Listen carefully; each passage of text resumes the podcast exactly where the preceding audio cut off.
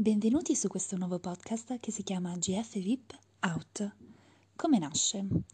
Nasce dalla volontà di raccontare cosa succede veramente al Grande Fratello VIP. Come l'anno scorso, anche quest'anno non volevo guardare il Grande Fratello. Tuttavia mi sono fatta fregare. Ma se vuoi guardare il Grande Fratello VIP veramente, devi farlo per mezzo di Twitter. Perché chi segue il live, non dico H24, ma insomma con una certa frequenza, anche perché ragazzi bisogna farsi una vita, chi segue il live sa perfettamente che la narrazione che si fa durante il daytime e in puntata è assolutamente falsata rispetto a ciò che accade. E, e questo trovo sia la cosa curiosa, la più curiosa, voglio dire, Signorini e i suoi autori sembrano veramente non essere del mestiere, cioè Signorini sicuramente non lo è e ne abbiamo la prova da anni, ma diciamo che in un mondo dominato dai social è davvero incomprensibile come gli autori riescano a pensare che la gente non vada a commentare sui social, che i video non vengano condivisi, che le informazioni reali non passino. Per cui come possono credere autori, conduttori, opinioniste che la gente non sappia cosa accade davvero? Eh, io seguo il Grande Fratello su Twitter ed è divertentissimo perché è il mare dei meme, un mondo pazzesco pieno di gente che fa battute meravigliose, condivide video divertentissimi e condivide anche i video di quello che accade realmente durante le giornate. E allo stesso tempo è, è un incubo, un inferno, è una guerra tra fandom, tra fake, è una guerra tra persone che la pensano in maniera diametralmente opposta.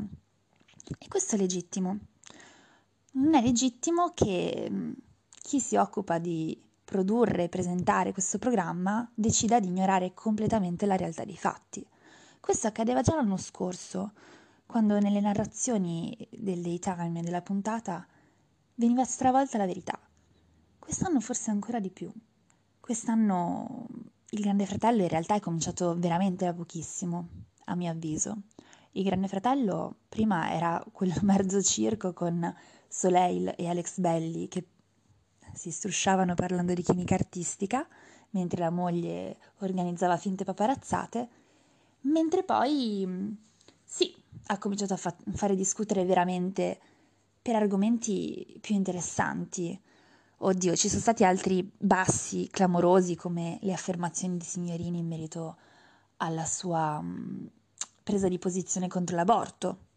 Siamo tutti contro l'aborto. no, amico, e anche lì il pubblico è stato ignorato. Ed è veramente anche questa una cosa che non comprendo, perché andando su qualsiasi social, qualsiasi mezzo di informazione, Signorini è detestato. Signorini è visto come un incompetente che rovina la credibilità del programma e rovina se stesso, perché non sa gestire eh, gli imprevisti, oltre a presentare sempre informazioni irreali, parziali, completamente tendenti all'idea di ciò che lui vuole raccontare, anche se non è la verità. Ed è questo il grande fratello che si può vedere in chiaro su Canale 5. La narrazione che gli autori e i conduttori vogliono dare, la storia che loro si sono scritti e che non accettano possa andare diversamente. Perché dico che il Grande Fratello è cominciato solo ora? Lo dico perché è entrato Barù, e ammettiamolo, Baru è il personaggio di questa edizione. L'anno scorso c'era Tommaso Zorzi e con Tommaso c'era anche Daiani e con Tommaso c'era anche Stefania Orlando. Maria Teresa Ruta, che per quanto controversa, era un personaggio che si spendeva, spesso non capita. Come c'era Adua del Vesco, Rosalinda, che ha, vissuto mille vite lì dentro, ha fatto molto discutere. Daiani, che per quanto non apprezzassi, effettivamente era una che dava un gran movimento. Quest'anno c'è Soleil, che però spicca per um, una maleducazione, un'incoerenza che a lei viene sempre giustificata, agli altri mai. C'era questo Alex Belli, così impostato, così poco rispettoso nei confronti della moglie e della verità. C'è una Katia Ricciarelli che purtroppo mette tutti d'accordo nell'essere definita il personaggio più detestabile di tutte le edizioni del Grande Fratello. Soprattutto a cui il conduttore pensa di fare un favore tenendola dentro, non mandandola mm, mai in nomination, proteggendola con mille immunità, imbeccandola in confessionale prima di ogni puntata per tenerla buona, per prepararla a ciò che accadrà, per spiegarle come reagire. Tuttavia i commenti omofobi, misogeni, eh, razzisti di Katia Ricciarelli parlano per lei e hanno parlato sin troppo forte e lei non ha capito nulla e nemmeno le sue amiche, Soleil, Manila, Carmen, Valeria. Nessuna di loro ha capito la gravità di ciò che è accaduto e anzi, invece che rendersi conto, hanno continuato a fare le vittime. E questo non è piaciuto a nessuno, per cui continuare a tenerla dentro, consapevoli del fatto che questa signora non ha capito nulla, non ha capito i suoi errori, come potrà aiutarla a ripulirsi la faccia? Ma come la storia del Grande Fratello ci insegna, la vergogna è di chi viene sbattuto fuori. Chi resta dentro può sperare nell'oblio, nel fatto che restare dentro consenta alle persone di dimenticarsi di ciò che ha fatto. Ed è la speranza di Signorini, che non ha esitato un momento a sbattere fuori Fausto Leali per un, la N-word, ok? Ma detta senza alcun tipo di cattiveria, a differenza di Katia Ricciarelli, classico esempio di donna che odia le donne, a meno che non siano le sue donne di servizio, come Manila, come Soleil, come Carmen. Manila, altro gigantesco glow down di questa edizione. Partita benissimo, partita con l'amore del pubblico che se la ricordava da Temptation Island, che se la ricordava nella sua intervista con la Tuffanini in cui parlava del, della perdita del suo bambino. E tuttavia Manila è stata veramente una delle più grandi delusioni di questo grande fratello. Manila che si spende solo per pulire, Manila che, Manila che per grande diplomazia o enorme falsità dice a tutti quello che le fa comodo dire, non si dissocia da Katia Ricciarelli, cerca di farla buona ma poi anche lei alle spalle te ne dice di ogni. Manila che ha proprio sbagliato schieramento, ma c'è ormai troppo dentro, come se fosse una sindrome di Stoccolma che non le consente di vedere le persone che ha davvero davanti. A proposito di Baru, infatti, è stato lui a dirle Manila, riferendosi a Katia e Soleil, quelle due ti rovineranno, sono due iene, ti useranno finché, per tutta la vita, finché glielo consentirai. Ma Manila non se ne accorge. Cosa succede quando però tu ignori i social? Hai ignorato i social quando ti chiedevano di buttare fuori i signorini perché le frasi sull'aborto erano state veramente inaccettabili? offensive, irrispettose verso tutte quelle donne che per un motivo o per un, o per un altro scelgono di abortire. Tra l'altro, l'aborto è un diritto delle donne da ormai 60 anni. Chi sei tu per dire noi siamo contrari all'aborto? Per cui i social sono stati ignorati nella questione aborto. I social sono stati ignorati quando Katia Ricciarelli ha dato del ricchione di là e del ricchione di là. I social sono stati ignorati quando Soleil ha bestemmiato in inglese, perché a quanto pare questo è l'anno in cui si può bestemmiare e nessuno ha diritto di espellerti. Forse l'hanno tolto dal contratto la, mm, la squalifica per bestemmia? Non è chiaro. Però se tu guardi soltanto il daytime e il live, tutte queste cose non le sai. Per quello c'è Twitter, ci sono i social, Solo che non si capisce se Signorini e i suoi autori siano veramente del mestiere perché hanno deciso di ignorare completamente questo lato della questa parte di pubblico, che è una parte di pubblico importantissima, è una parte di pubblico che già l'anno scorso smuoveva voti e si mobilitava tantissimo, persino troppo forse, per trattarsi di un programma TV. E quindi Cosa accade? Accade che dopo i commenti razzisti, misogini e omofobi della Ricciarelli, il pubblico si è scagliato contro di lei, ha deciso di lanciare un messaggio.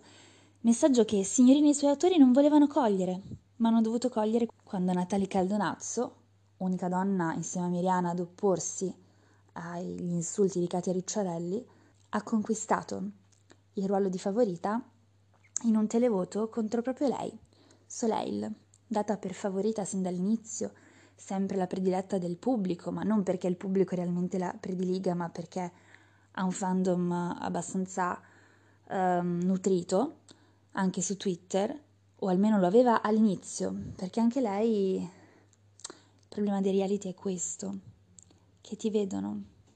E quindi quelli che ti dicono regina, regina, regina, perché ti vedono arrogante, sicura di te e sexy, dopo un po' possono stancarsi.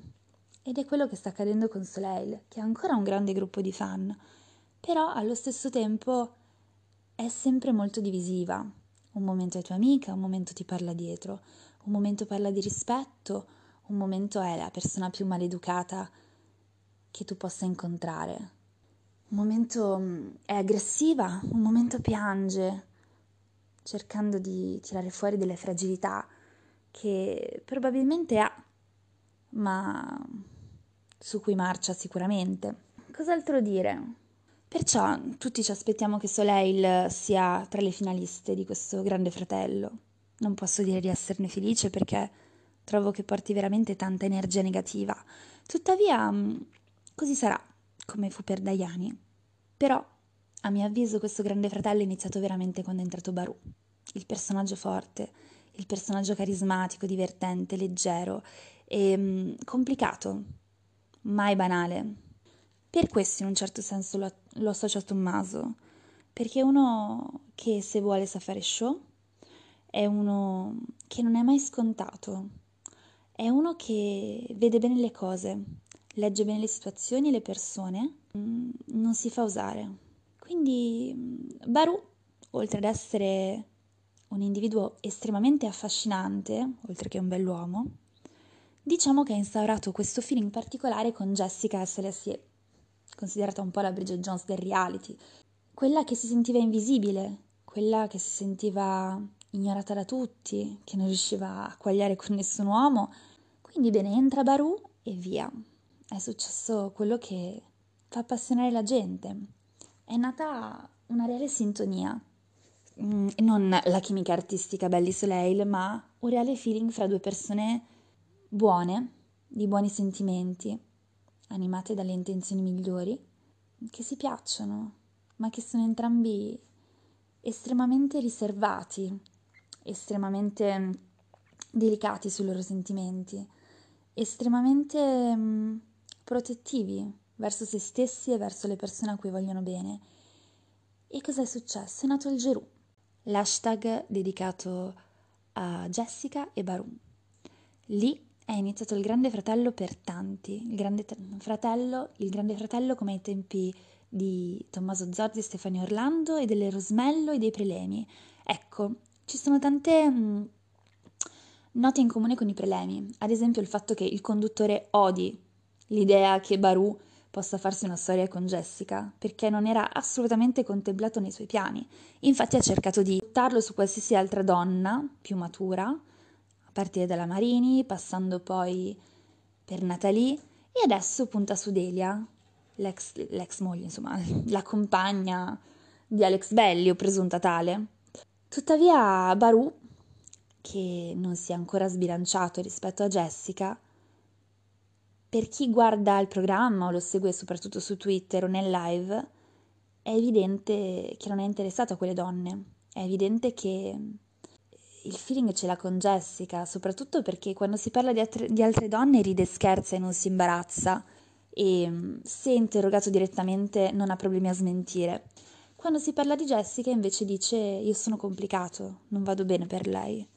È per questo che è incomprensibile nuovamente.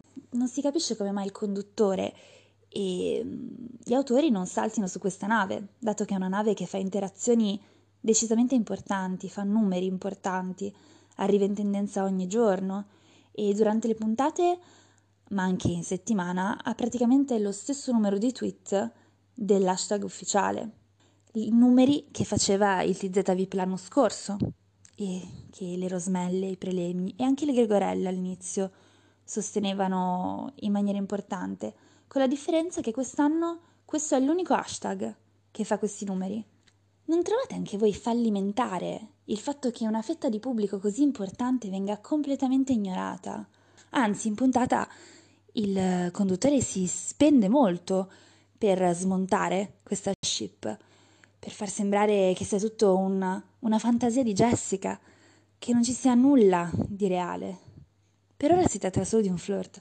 Ed è vero che per ora si tratta solo di un flirt, ma un flirt che fa sognare, perché è un flirt fra due persone veramente ricche di buoni sentimenti, veramente riservate, che non cercano un limone per forza. Non sono un Gianmaria che in quattro mesi si è speso per quattro donne diverse dicendosi mezzo innamorato di tutte. Non è un basciano, detto besciamella per gli amici del Twitter, e una Sofì, detta Sofinta per gli amici del Twitter, ma anche per me, e, ehm, che hanno come unico scopo quello di farsi la storiella e non hanno alcun tipo di argomento, tanto che finiscono a litigare ogni due giorni per le stesse motivazioni che conoscono solo loro. O lui che ha 32 anni è più insicuro di lei che ne ha 20 ed è più rifatta di Delia che ne ha 36. Il problema è questo. L'anno scorso il Grande Fratello funzionava perché c'erano tante persone che avevano smosso tanto pubblico diverso, che avevano creato tanti gruppi di sostegno molto forti. Se pensiamo a Diani, che io trovavo veramente terrificante a livello umano, ma ha smosso veramente tanto pubblico, fino a passare a Maria Teresa Ruta, che comunque, per quanto alla fine secondo me si sia bruciata, ha superato qualcosa come 22 eliminazioni, finendo con Tommaso, Stefania, Croccantino e Andrea Zelletta, Croccantino Andrea Zelletta, Pierpaolo e Giulia, che all'inizio adoravo, trovavo veramente stupendi. Anzi, appena lei entrò, io dissi, secondo me questi due sono fatti per stare insieme. E sono molto felice che poi siano stati insieme. E anche lì ricordiamoci che il conduttore, anche dopo che i due ragazzi avevano cominciato una relazione, continuava a dire che gli occhi di lui brillavano soltanto per Elisabetta Grigoraci. Vabbè, ma ricordiamoci che Signorini non è un conduttore e non lo sarà mai e non sarà mai capace di farlo. E questo unisce tutti i fandom. È interessante notare quanto la preferenza del pubblico venga così chiaramente ignorata in questo Grande Fratello. Però è veramente curioso che a nessuno di loro importi cosa piace e cosa vuole il pubblico.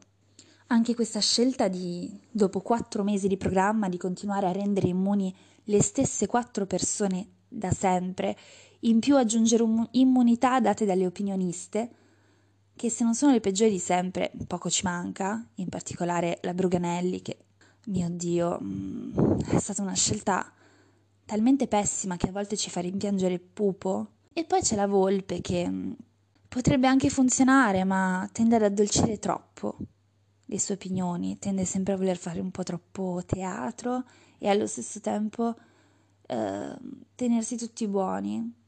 E quindi non funziona. Tra le due meglio la Elia, se proprio lo vogliamo dire, anche se era terribilmente di parte.